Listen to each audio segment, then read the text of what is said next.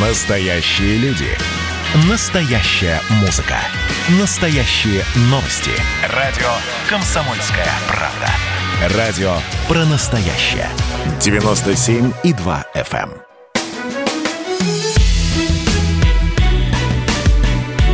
Бофт знает.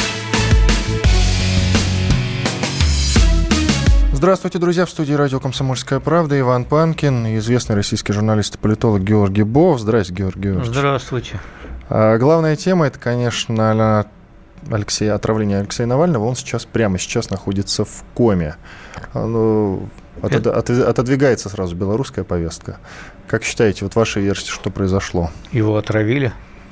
Ну, смотрите. Отравили, вы говорите. Но уже камеры видеонаблюдения, если на них посмотреть, портал Мэш опубликовал, то чай вот э, в том заведении, где он сидел перед вылетом, ему подавал помощник. Соответственно, не было понятно, для кого делается чай. Э, В самолете тоже уже сообщается, он ничего не ел и не пил. Тогда возникает вопрос, каким образом? Я плохой специалист в области отравлений, э, технологии отравления. Я не умею мазать ручки дверей там в Солсбери, и это все меня этому не учили. Те, Вот. кто мазали, тоже, судя по всему, не очень. Специалисты. Ну да, да, как-то они криво их помазали. Вот, поэтому э, есть масса способов отравления людей, помимо чая. Вот, э, и есть масса современных ядов, э, которые э, не идентифицируются э, и которые приводят э, к э, даже бесследному отравлению. То есть можно потом и не установить, что там было за э, вещество до конца. Э, Тем не менее, мне кажется, что факт отравления налицо. Э, Вряд ли это э, что-то иное, кроме отравления. Сразу еще тогда версии, пожалуйста, подкидывайте, давай дровишек. Кто виноват? Кто заказчик? Власть? Скажите. мне. Нет, ну как, как можно говорить, что власть заказчик? Ну, а сразу такое? первая мысль. Я уже читаю комментарии. и, правильно, конечно, нет, нет, лично прав- Путин под, подсыпал. Правильно, первая мысль, конечно, такая. А Если исходить из того, кому выгодно, то, а, в принципе, устранение Навального выгодно, конечно, власти. А только власть, она ведь не сводится к одному человеку. Это же такая многоликая гидра, да? А, И там много всяких людей, и, и не во власти, а около власти, и бизнесменов, и еще кого-то, и там э, глав госкорпораций, да мало ли кого. Мало ли кому он перешел дорогу и, э, может быть, там узнали про какое-то готовящееся очередное скандальное разоблачение и так далее. Мне кажется, что это точно не Наиля из Керзаде. А, я понял. Вы вспоминаете табличку на Вот, скамейке. а, Мне кажется, что это точно не она.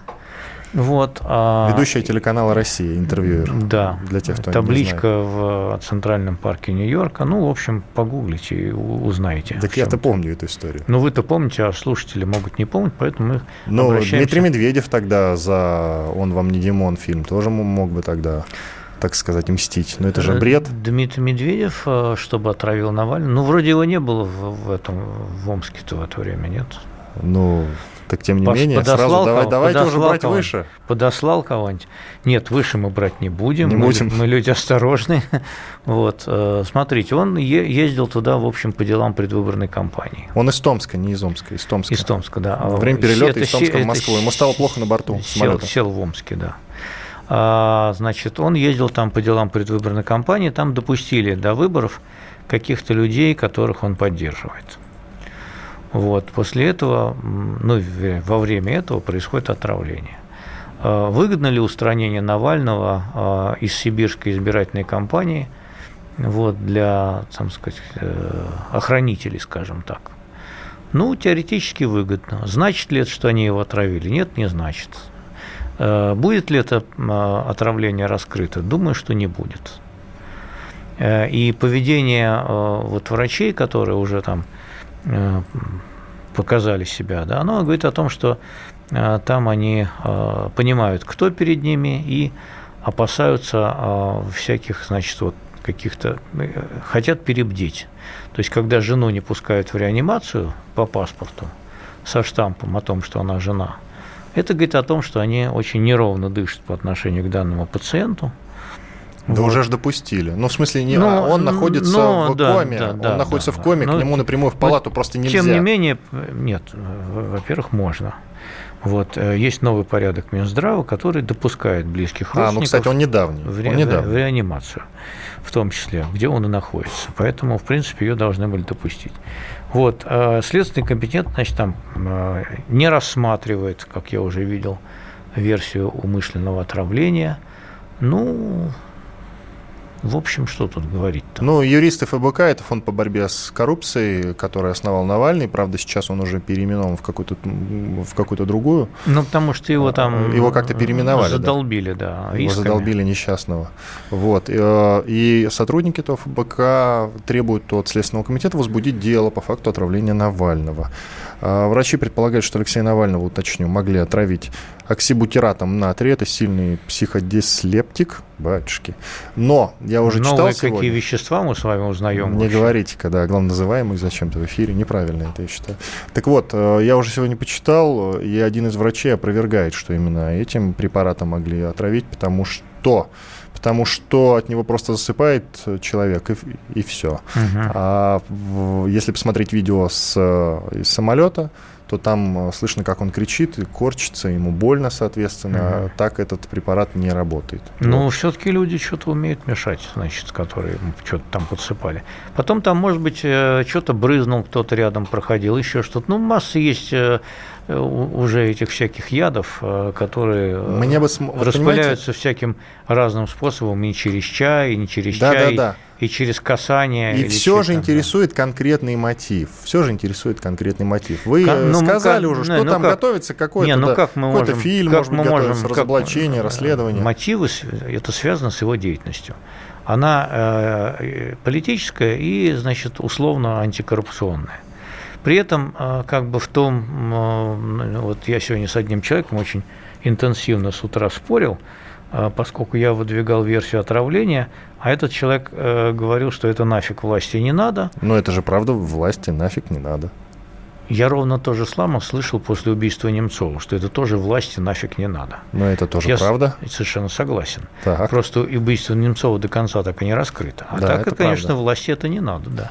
Но если мы под властью понимаем лично Путина, да, ему лично это не надо. Тогда а, кому и, это может и быть И когда нужно? убили Политковскую, тоже говорили, что власти это тоже не надо.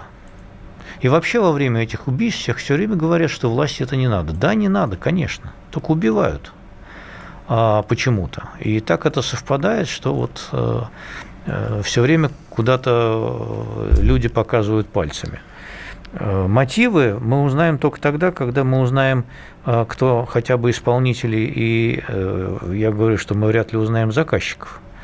А. Нет, с Немцом-то исполнители, по-моему, они найдены, насколько я знаю. А там, там заказчикам вопросик. Там дело в том, что даже некоторых исполнителей даже не дали допросить, потому что они скрылись в одной солнечной Южной Республике.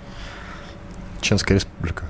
Это вы говорите. Ага. Не, ну так все это, это же известно. Да, известно, это же да. не бином Ньютона, извините. Понимаете, это, считать это убийство раскрытым, это просто язык не поворачивается. Хорошо, так как Алексей Навальный это оппозиционер номер один, так считается, и для многих, возможно, А, так, так вот я не дорассказал. Так, давайте. А, я, и, и вот этот человек мне, э, когда саргументировал в свою пользу, что власти это не надо, что Навальный это проект. А, Силовых Про... структур. Ну, конторы, скажем так какой-то, да. А, и э, чтобы раскручивать другой такой проект сначала, с нуля, да, нужно приложить будет много сил, усилий и так далее. А я говорил, что, в принципе, те, кто э, теоретически, опять же, я же никого не обвиняю, могли заказать такое убийство, они исходили из того, что, э, во-первых, август, во-вторых, Белоруссия. Вы имеете в виду черный август, вот это вот? Ну, Всё. в августе вообще затишье и так далее и тому подобное. А, в-третьих, вот, кстати говоря, тот же опыт Белоруссии говорит о том, что никакой проект не нужен. Потому что такие люди, как Навальный, они потом могут, э, народ вот случайно сбунтуется где-нибудь, они начнут руководить улицей. А опыт Белоруссии показывает, что когда нету никаких вождей у толпы, то эта толпа э, довольно быстро устает, и мы это увидим скоро в Беларуси э, устает и перестает выходить на улицу и свергать власть, поскольку у нее нет ни лидеров, ни программы, ни тактики. Если ее не начинают, конечно, этому активно учить. Навальный оппозиционер номер один, как я уже начал говорить. Э, если, не дай бог, конечно, не дай бог, конечно, если он погибнет, это будет похлеще, чем Немцов? Чем смерть Немцова, убийство Немцова? Ну, в чем-то да, в чем-то нет, потому что Немцова, ну, Немцова я знал. Но его показательно все-таки, да, его все-таки показательно застрелили рядом с Кремлем. Немцова я знал, а Навального я не знаю, как бы лично. Вот. Э, в чем-то да, в чем-то нет, но это другое. В любом случае, понимаете, конечно, резонанс будет политический, и в любом случае, вне зависимости от того, что на самом деле было, конечно же, собак начнут вешать на Россию и на ее руководство. И все равно э, люди, наши друзья с Запада, они все равно скажут, что это убил его режим. Ну и площадь назовут где-нибудь в Вашингтоне Э, Навального. Ну да, да, может быть, может быть и так. Вы его считаете сильным политиком, Навального? Нет. Как вы его оцениваете, как оппозиционер? Э, Я считаю, что он, я отчасти согласен с тем, что он проект. А, Я думаю, что он э, играет с какими-то силовыми структурами, и а, от каких-то его значит, разоблачений а- отдает как бы вот не то что заказухой, но вот именно это игрой в чью-то корзину. Понятно. Сделаем перерыв, после перерыва вернемся, продолжим говорить уже про Белоруссию, потому что там очень-очень много тем для обсуждения, есть о чем поговорить действительно. Про Тихановскую в том числе очень много интересного. Иван Панкин, Георгий Бофт, известный российский журналист и политолог, в студии радио «Комсомольская правда». Оставайтесь с нами. Бофт знает. Присоединяйтесь к нам в социальных сетях. Подпишитесь на наш канал на YouTube. Добавляйтесь в друзья ВКонтакте.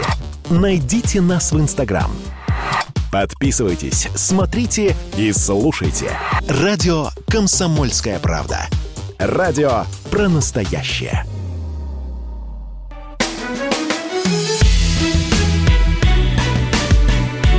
Бофт знает.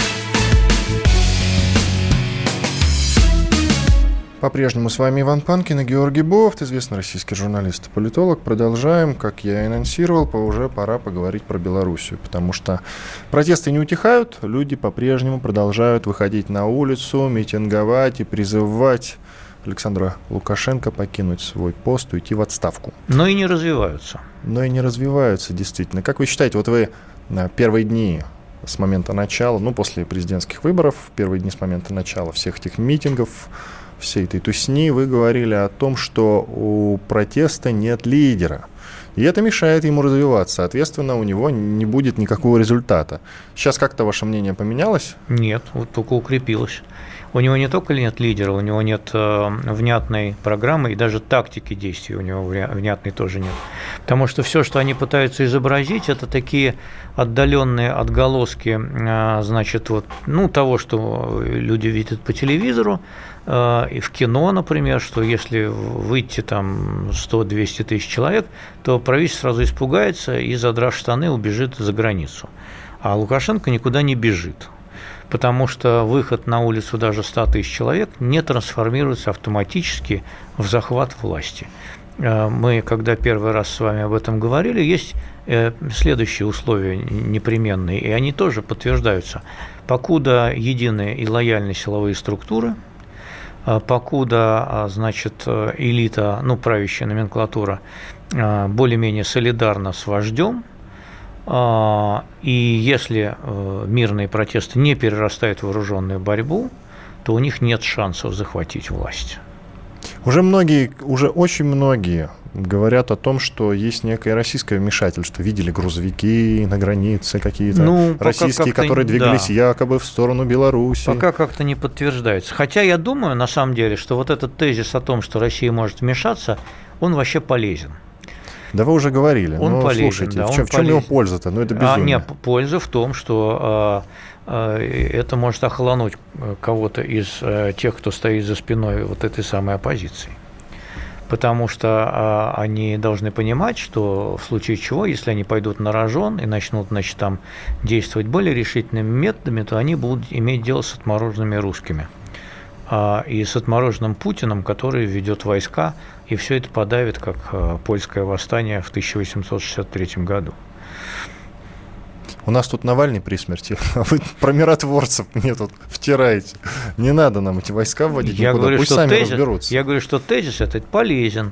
Жупел русской военной угрозы в данном случае оказывает сдерживающее воздействие на радикалов из числа оппозиции и тех, кто э, пытается сделать их радикалами. У них сейчас, конечно, есть советники, Конечно, там и поляки активничают, и прибалты активничают. Они нас, мягко говоря, не любят. Ну, пусть боятся.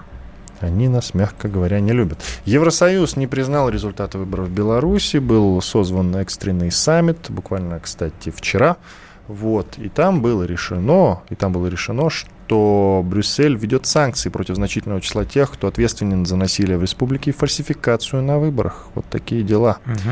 Более того, уже а, Минск, официальный Минск, призывают найти ненасильственный выход из кризиса, а, чтобы и обеспечить сопровождение мирного перехода власти. Видите, на что намекают вроде как? Да, как же. Прямой намек. Конечно. А, Меркель говорит, канцлер Германии, что Белоруссия должна самостоятельно обрести свой путь. Это должно произойти посредством диалога внутри страны. Вмешательства извне быть не должно.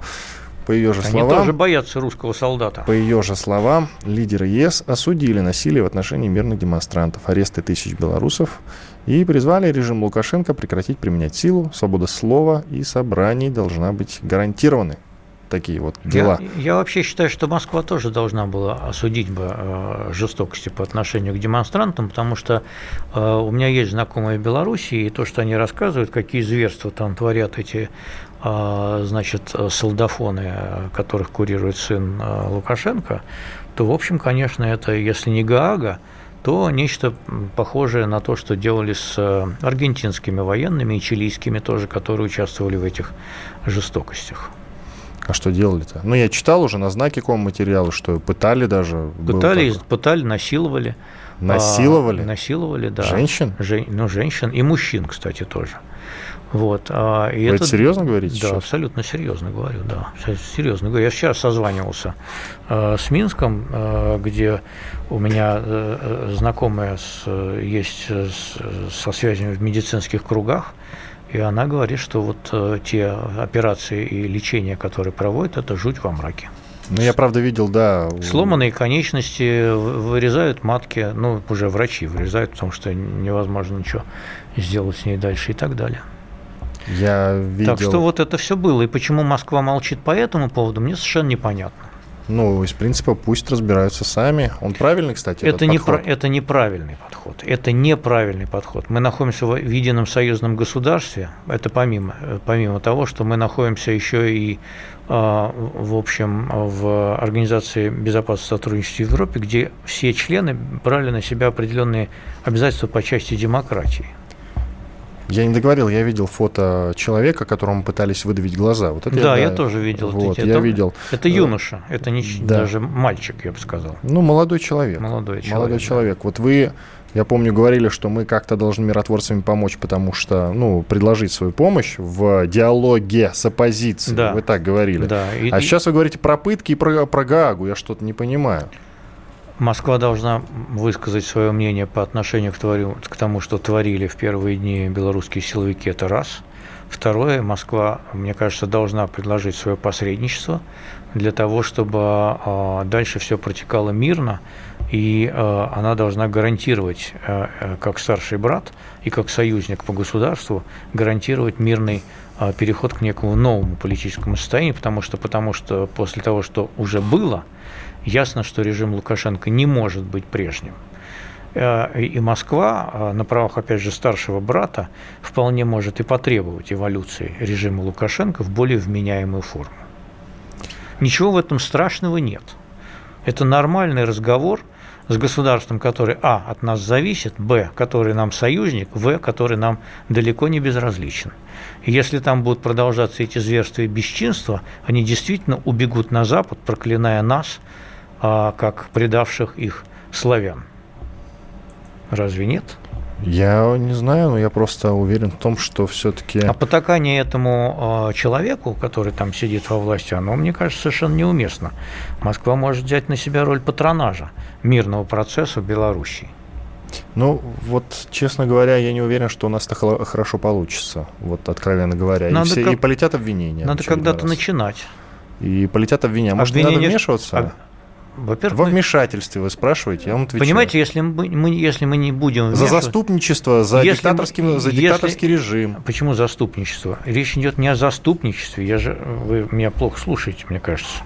Я ну, же повторите пер, еще. Первое давайте. слово сказал. Надо осудить жестокости по отношению к мирным гражданам, которые были сделаны со, со стороны белорусских силовиков. Это первый пункт. Ну, осудить это что, на словах от МИДа ноту послать? Ну, хотя бы, хотя бы на словах хотя бы на словах, что мы осуждаем подобные расправы с демонстрантами. А Лавров говорит только, что были провокации против силовиков. Провокации против силовиков а, были не на ровном месте. Ну, они были в первые дни, помните, когда и рабочие, и толпа, рабочие, толпа налетала на силовиков? И рабочие было, выходят, было да, это, было, да, было, было. А, а, а рабочие выходят на демонстрацию после того, как они узнают, что происходит в больницах, куда доставляют э, изувеченных и изнасилованных. И все-таки я считаю, что пусть э, все же, пусть все же разбираются сами. Потому что я уверен в том, что если мы как-то в это дело впутаемся, ввяжемся, то ничего хорошего из этого не будет в очередной раз. А у нас тут Навальный при смерти. У нас у самих проблем тонна. А что мы, чем мы можем помочь сейчас Навальному? Вот э, помолиться в данном случае, откровенно говоря, я не шучу. Ну и э, про, проконтролировать, чтобы врачи были компетентные, по крайней мере, которые работают с ним. Ладно. Э, итак, Евросоюз Евросоюз осуждает Лукашенко. Кстати, вот хотел спросить, не спросил. Э, вот вы говорите, что осудить надо было. А может быть, не надо было вторым э, поздравлять э, Лукашенко с победой? Не тогда? надо было. Не ну, надо. вы же говорили, надо было. Я вас спрашивал и говорю, нет, ну правильно сделал, что поздравил. Это ваши слова были. Мне кажется, не и, надо. А, теперь уже кажется, не надо. Вот, в, вот на второй день мы с вами общались, вы говорите, ну как это, надо было поздравить, конечно, и он правильно сделал. Он не первый поздравил, второй, но это было необходимо, это были ваши слова. Можно отозвать поздравление. Забавно, отозвать ничего нельзя в нашей жизни. Георгий Георгиевич. Тут мне вот что любопытно. ЕС, если ЕС осуждает и все такое, и не признает Лукашенко, да и весь мир, я так понимаю, не признает, а, тут вот какой любопытен тезис о том, что Латвия, Латвия, прибалтийская, замечательная прибалтийская страна, считает невозможным признать победу Тихановской на выборах в Беларуси.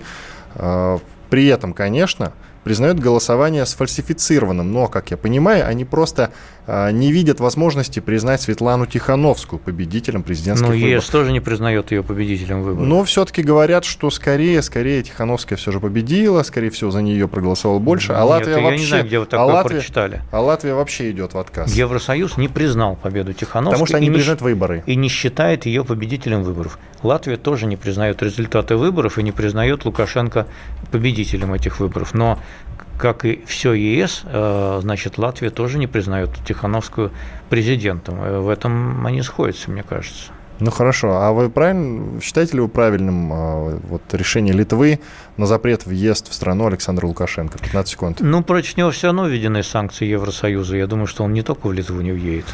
Иван Панкин и Георгий Бов в студии. Прервемся на 4 минуты, после этого продолжим. Оставайтесь с нами.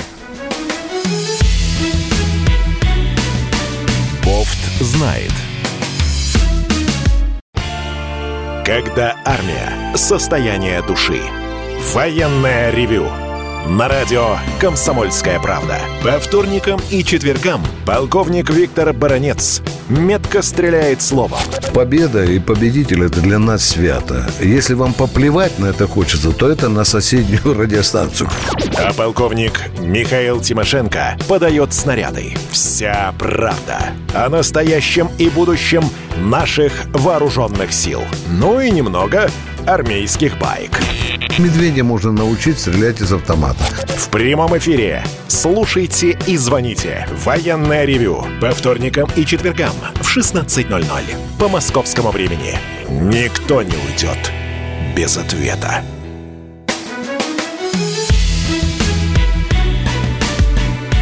Бофт знает. Иван Панкин и Георгий Бофт, известный российский журналист и политолог. Мы продолжаем. Мы говорили про Белоруссию. Первую часть мы посвятили отравлению Навального. Вторую уже начали говорить про Лукашенко, ну и про выборы в Беларуси, про то, что они должны пройти заново, по крайней мере, к этому призывает организованная Европа. А, как вы считаете, Георгий Георгиевич, вот сейчас давайте в третьей части поговорим о том, а, будет ли Лукашенко, все-таки пойдет ли он на поводу у этих призывов Будут ли перевыборы? Например? Новый выбор он проводить не будет, но он будет менять Конституцию. Э, и... Кстати, зачем? Э, затем, чтобы переконфигурировать э, власть по-новому, может быть, поделиться какими-то полномочиями с парламентом, может быть, значит, допустить новые парламентские выборы, допустить туда каких-то умеренных оппозиционеров – может быть, изменить какую-то свою роль в этой конфигурации власти, например, уйти на какую-то э, должность там не президентскую, при том, что президент э, будет уменьшен в своих полномочиях. Вот. Поэтому надо посмотреть на проект, который будет. Ну, кстати, ну, кстати, все чаще слышны столпы тех людей, которые выходят на улицы там в Минске, но и в остальной Беларуси, хотя в первые дни много говорилось, конечно, о том, что нет ни одного человека, сообщали корреспонденты оттуда из Беларуси, который бы голосовал за Лукашенко. Ну, по крайней мере, вот этот тезис мы слышали постоянно. Теперь уже, вот Саша Коц находится там, в Беларуси, наш спецкор, он вот как раз заметку даже об этом написал, что набирает обороты движения за батьку. Вот давайте послушаем пару фрагментов, которые он записал. Вот участник митинга против Тихановской, например. Вот. Мы собрались для того, чтобы здесь, э, в Беларуси, э, не управлял посол, даже не американский, а польский посол. Тихановская прямо сказала, что она не будет управлять Беларусью. Ну вот еще один фрагментик есть. Давайте послушаем. Тоже за Лукашенко. Сами пришли. Сами пришли. Поддерживаем политику Лукашенко. За Нам все нравится. За мирную Беларусь. Ну, все голосовали за президента, да? да? Просто говорят, что таких, так, таких, таких людей нет. Нет, что... нет ну вот, что скажете, Георгий Георгиевич? Ну, два человека. Сашу там... Коца, во-первых, сразу нельзя, я думаю, никак обвинить или заподозрить в предвзятости, что он где-то там их нашел. Ну, конечно, людей. конечно, кто-то был, кто голосовал. Мы с вами первый день еще пытались вычислить, сколько могло быть. И а у вас, кстати, какой был процент, напомните? Процент 30. Процент 30. Николай Сванидзе тоже сказал, что 30-40. Mm-hmm. Вот, я с ним тоже общался на эту тему. 30-40%. Слушайте, это, это совсем даже не ну, конечно, мало. Конечно. Это конечно, большое мало, число. Да. Причем Э, если 30-40, но вряд ли прям даже при всем вот при всем уважении, не знаю, к оппозиционным э, веяниям в Беларуси, не могло же прямо больше проголосовать за Тихановскую. Там же голоса еще уходили против всех, еще за каких-то кандидатов. То есть вряд ли бы Тихо, Тихановская одержала победу. Это значит что? Что ну, все-таки перевыборы есть смысл всего, провести? Скорее всего, второй тур. Там был, да, второй тур, скорее всего, был второй тур. Вот, и нет, ну перевыборы зачем проводить? Это на, на основании какого закона проводить перевыборы? Ну, я не знаю просто, какие законы там в этом отношении. Там никаких... Там нет второго пере... тура, что ли? Нет, там не, не предусмотрено перевыборы. А, ну, для того, как, чтобы организовывать... Как и на Украине Чтобы тоже. организовывать второй тур, нужно пересчитать голоса тогда. А там протоколы уничтожены многие уже и так далее. Там же не опубликовано до сих пор ни одного протокола. Все концы в воду? Избирательной комиссии, конечно, это же полный мухлёж.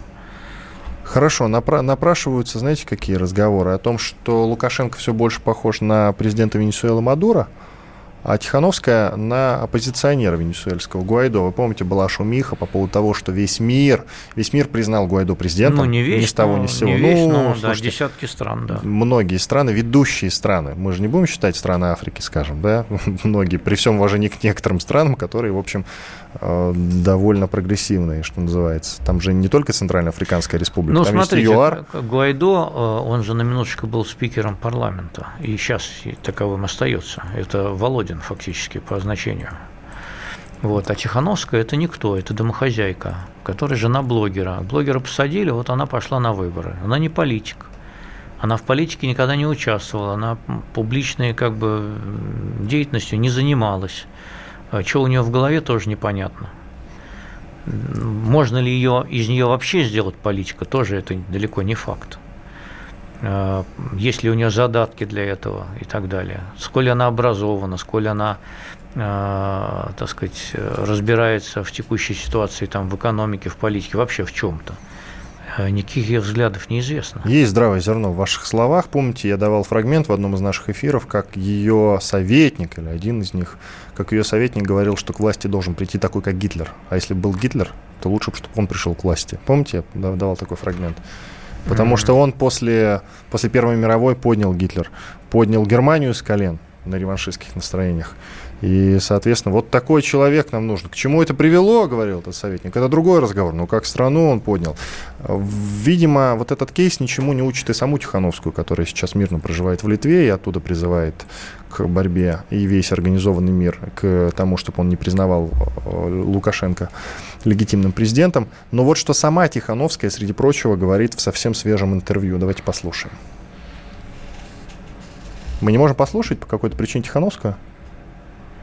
Как вы относитесь к событиям, связанным с Крымом в 2014 году? Как я могу к этому относиться? Я могу относиться к этому только с точки зрения обычного человека. Это была война, это были кровопролития, это так не должно быть в 21 веке, понимаете? Политические вот взаимоотношения, да, я, ну, я не вникала тогда в это. Я видела тогда только человеческую боль. А сказать вам, как правильно нужно отвечать, что де юра – это Укра... территория Украины, а де-факто российская? Ну, я вам скажу. Тихановская. Она политически безграмотна просто. Ну, я даже не знаю. Она в одном из других, более ранних интервью говорила, что она смотрит на это как обыватель, и у нее конкретного мнения поэтому нет. Сейчас она уже говорит, что это боль и страдания, а главное, там была война. Причем политически безграмотная. Ну, она война, войны в Крыму не причем, было. Потому что она вообще ничего не знает про политику. Вот это значит, а при чем политич... тут политика? Ну, вот политика-то тут при чем? Ну, хорошо. Я про аккуратное заявление все понимаю, или про радикальность. Для того, чтобы рассуждать о Крыме, надо хотя бы знать, что там не было войны. А это значит, что человек вообще не следил за политической повесткой никак. Это называется политическая безграмотность. Я не знаю, мне я кажется, вас... о том, что произошло в Крыму, знает просто вот любой она, человек Она сама же призналась, что я тогда не следила за этим, говорит она. Это, это называется политическая безграмотность. Это какой-то вообще... У нее, скажите, теперь даже вот в том числе после этих слов, у нее есть какие-то шансы вообще на... Как... Нет, у нее никаких Чтобы шансов. она могла претендовать на что никаких, бы то ни было, Никаких шансов у нее нету. А, поэтому, как мы и с вами опять же говорили, гипотетически ее приход к власти даже на полгода приведет страну в полный хаос. Поэтому нужен транзит э, более вменяемый, а, и мне видится, что через конституционный процесс, изменения Конституции и потом новые выборы, но в достаточно короткий срок, это один из таких рабочих вариантов, который может быть применен. И Россия могла бы тут и поспособствовать своим покровительством этого процесса. Ну, я про покровительства с вами уже не буду разговаривать. Я, я боюсь этих вы такой сторонник, Вы такой сторонник независимости э, молодых постсоветских государств, господи ты боже. Да. Вот да. уж нигде, вот уж где я не, не, не, не, не чаял встретить такого а, э, они есть. антиимперца. Видите понимаете? суслика? Нет, а он а, есть. Антиимперец. Вот, то же самое. Ужас какой. Не говорите. Кого взрастила Есть более правда? тревожные, есть более тревожные. Я не люблю милитаризм под э, вообще любым соусом. А это, среди прочего, прочего, он. Может, вы еще и вегетарианец? Увы, нет. Слава богу. Увы, нет. А, в президиум есть более тревожные новости. Не только заявление Тихановской про войну в Крыму, а в президиум Координационного совета белорусской... Смешно. Белорусской оппозиции, все-таки она есть, вошли писательница Светлана Алексеевич. Да. Ну что? Бывший министр культуры Павел Латушка и соратница Тихановской Мария Колесникова. Кстати, почему все говорят Тихановская, Тихановская? Вон та же Колесникова гораздо круче и умнее, на мой взгляд, и говорит как-то ну, более... Ну, не она же баллотировалась. И вот еще одна, я забыл фамилию, там же вот, вот это есть, э, Колесникова, и еще третья забыл. Да вы еще наизусть все 70 человек не выучили? Да, там, блин, да что же вы за скучный такой человек? Ну, вспомни, как ее зовут? Вот третья, третья, третья участница этого трио музыкального. Не помните тоже? Да Зачем Ой, они вас Зачем? какой Кто эти, кто эти все люди? Кто позвал Бофта? Кто позвал Бофта в эфир? Ну, Кто ничего не я- знает про я, с- Беларусь. Я с трудом Алексеевич вообще узнаю, кто Ну, это такая. конечно, конечно, С трудом вы, Алексеевич. С трудом. Нобелевский лауреат. Да. Нобелевский лауреат по литературе. Великий писатель. Там много странных лица. людей в списке Нобелевских лауреатов по литературе. Вы Много. подтвердите или опровергнете мои слова? Это тревожная новость для нас, что такие люди, как Алексеевич, которые уже, среди прочего, говорили, что это были русские ОМОНовцы, которые избивали, насиловали, грабили и так далее. Вот все эти Ну, а ужасы, что которые вы перечисляли а во второй части. а что в ней- Это русские были ОМОНовцы, а говорите. а что, а что в ней тревожного в этой новости? Она Ну просто вот- враждебный вр- враг э, Не, России. надо- это, вы враг знаете, мне России, кажется, надо было подумать трижды, трижды, прежде чем такое вообще э, ляпнуть. Это же просто это эпич, эпический Почему? Это, трындец. это такая позиция. Это такая А вы позиция. знаете, что ей, а, ей один из белорусских депутатов об этом сказал? А она это э, мотивировала тем, что, ну да, действительно, есть логика в ваших словах, Мгм. уважаемый друг, потому что, ну, белорус не может так бить своего, со- своего соотечественника. Представляете? Да, да, да. Уровень да. размышления у Нобелевского лауреата. Ну, да, это к, к Нобелевскому комитету вопросы надо задавать. Вы, а вы вообще ее как писательницу как оцениваете? На троечку. На, на, ну, троечка это уже оценка. Я-то думал, вы скажете, а я вообще никак Не, не ну она оцениваю». умеет, умеет слова складывать, но она же, Вы а, тоже умеете, а у вас Нобелевской премии нет. во-первых, я не подавал. Ну, хорошо. Иван Панкин, Георгий Бофт в студии. Небольшой перерыв, после этого продолжим. Оставайтесь с нами. Я, Эдвард, на вас рассчитываю как на человека патриотических взглядов. то возникает вопрос, а куда податься русскому мужику? Ну, разве что в ЧВК Вагнера. Перефразируя известную, известную либеральную формулу, российскую либеральную формулу, надо, надо дождаться, пока вымрет последнее непоротое поколение, да? Отдельная тема с Олегом Кашиным и Эдвардом Чесноковым. На радио «Комсомольская правда». По будням в 9 вечера по Москве. Тоже мочить в сортире, но других и не так.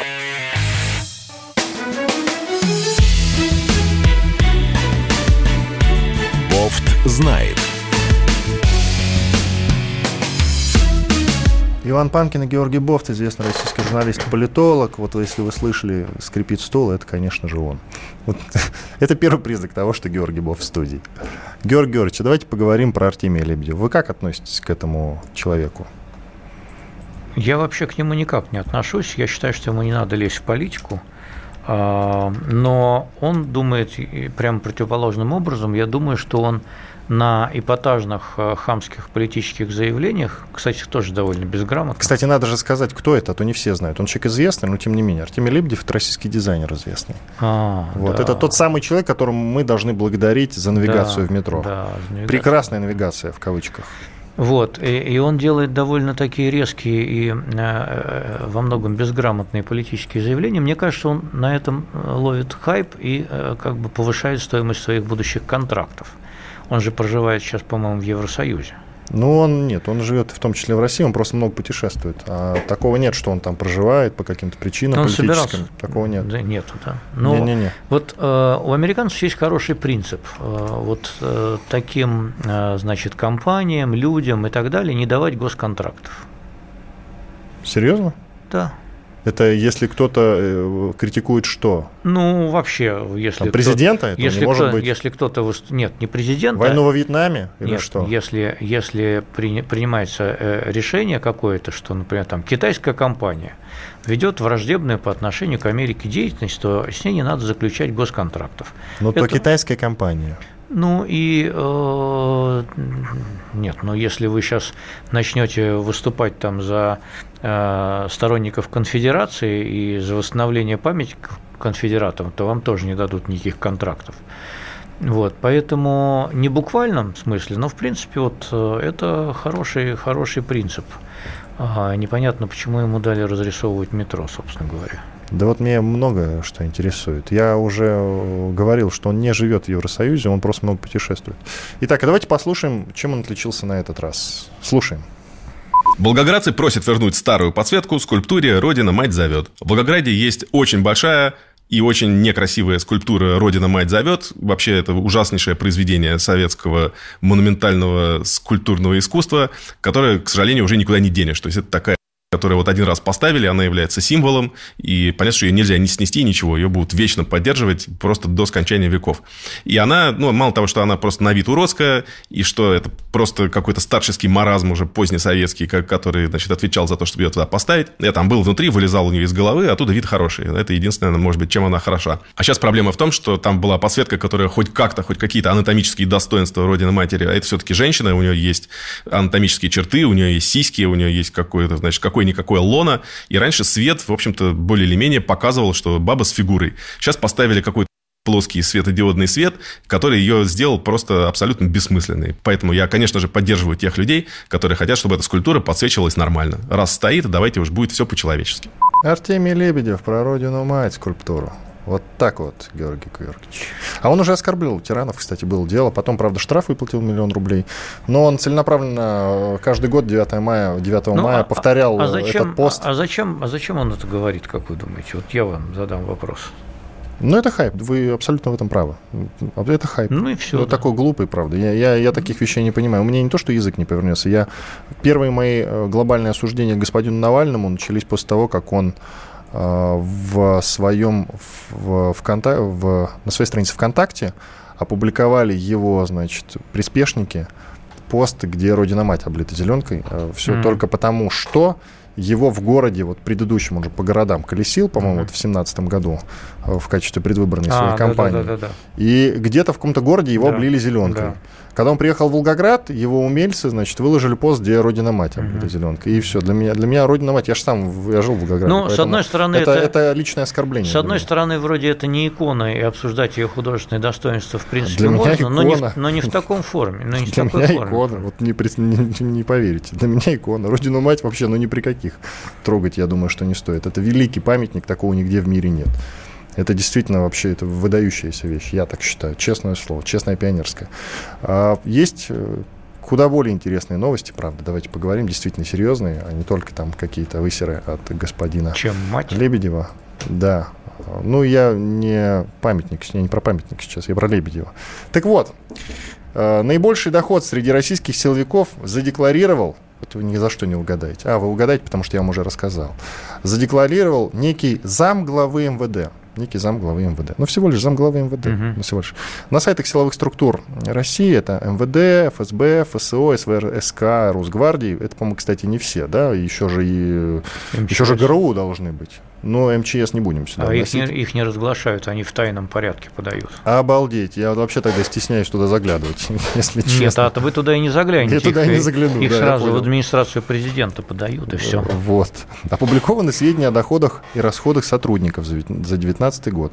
Согласно этим данным, друзья, наибольший доход за отчетный период задекларировал заместитель министра внутренних дел, как я уже сказал, Виталий Шулика. Я надеюсь, я правильно ударение поставил. Он в прошлом Шулика. году... Ну, наверное. Он в прошлом году заработал, внимание, больше 26,5 миллионов рублей. А что, не так много? Вы считаете, да? Да. А, хорошо. А, по, по-моему, вот э, если я правильно... Вот доход главы ФСБ, кстати, тут написано, Александра Бортникова составил чуть больше чуть больше 13,5 миллионов рублей. Да, вообще. Вдвое меньше, вдвое меньше. Это не кто-нибудь, это глава ФСБ. Нищие практически. Да. Министр внутренних дел Владимир Колокольцев, целый министр внутренних дел, задекларировал э, почти 13 миллионов рублей. Тоже вдвое меньше практически. Угу. Но это же просто... Глава ФСО Дмитрий Кочнев заработал, ну, чуть меньше 13 миллионов рублей председатель СКР Следственного комитета Александр Бастрыкин, ровно 12,5. У них у всех, а это главы. В половину меньше. Ну и что, может, он продал э, наследство бабушке? Душу дьяволу он продал, наверное. Нет, душу дьявола он вряд ли продал, это просто сразу донесли. Это сразу заметили, вот, А э, бабушкин наследство мог продать. На самом деле, если говорить серьезно, то все эти декларации чиновников – которые подают и потом э, их вот обсасывают э, такие же э, лохи типа нас с вами, да, которые не зарабатывают 26 миллионов. Да, мы завидуем год. молча. Да. Мы завидуем молча. Давно превратились в профанацию. А можно, вы... можно это уже все прекращать. Что профанация? Что абсолютно, профанация? абсолютно профанация, потому что это никому ни о чем не говорит. Это никому ни о чем не говорит. Это не говорит о том, э, значит, ну, он там может сказать, что он продал что-то, имение, там, какую-то квартиру, там, еще что-то и так далее. Это не объясняет а, того, а, почему на широкую ногу живут наши большие начальники.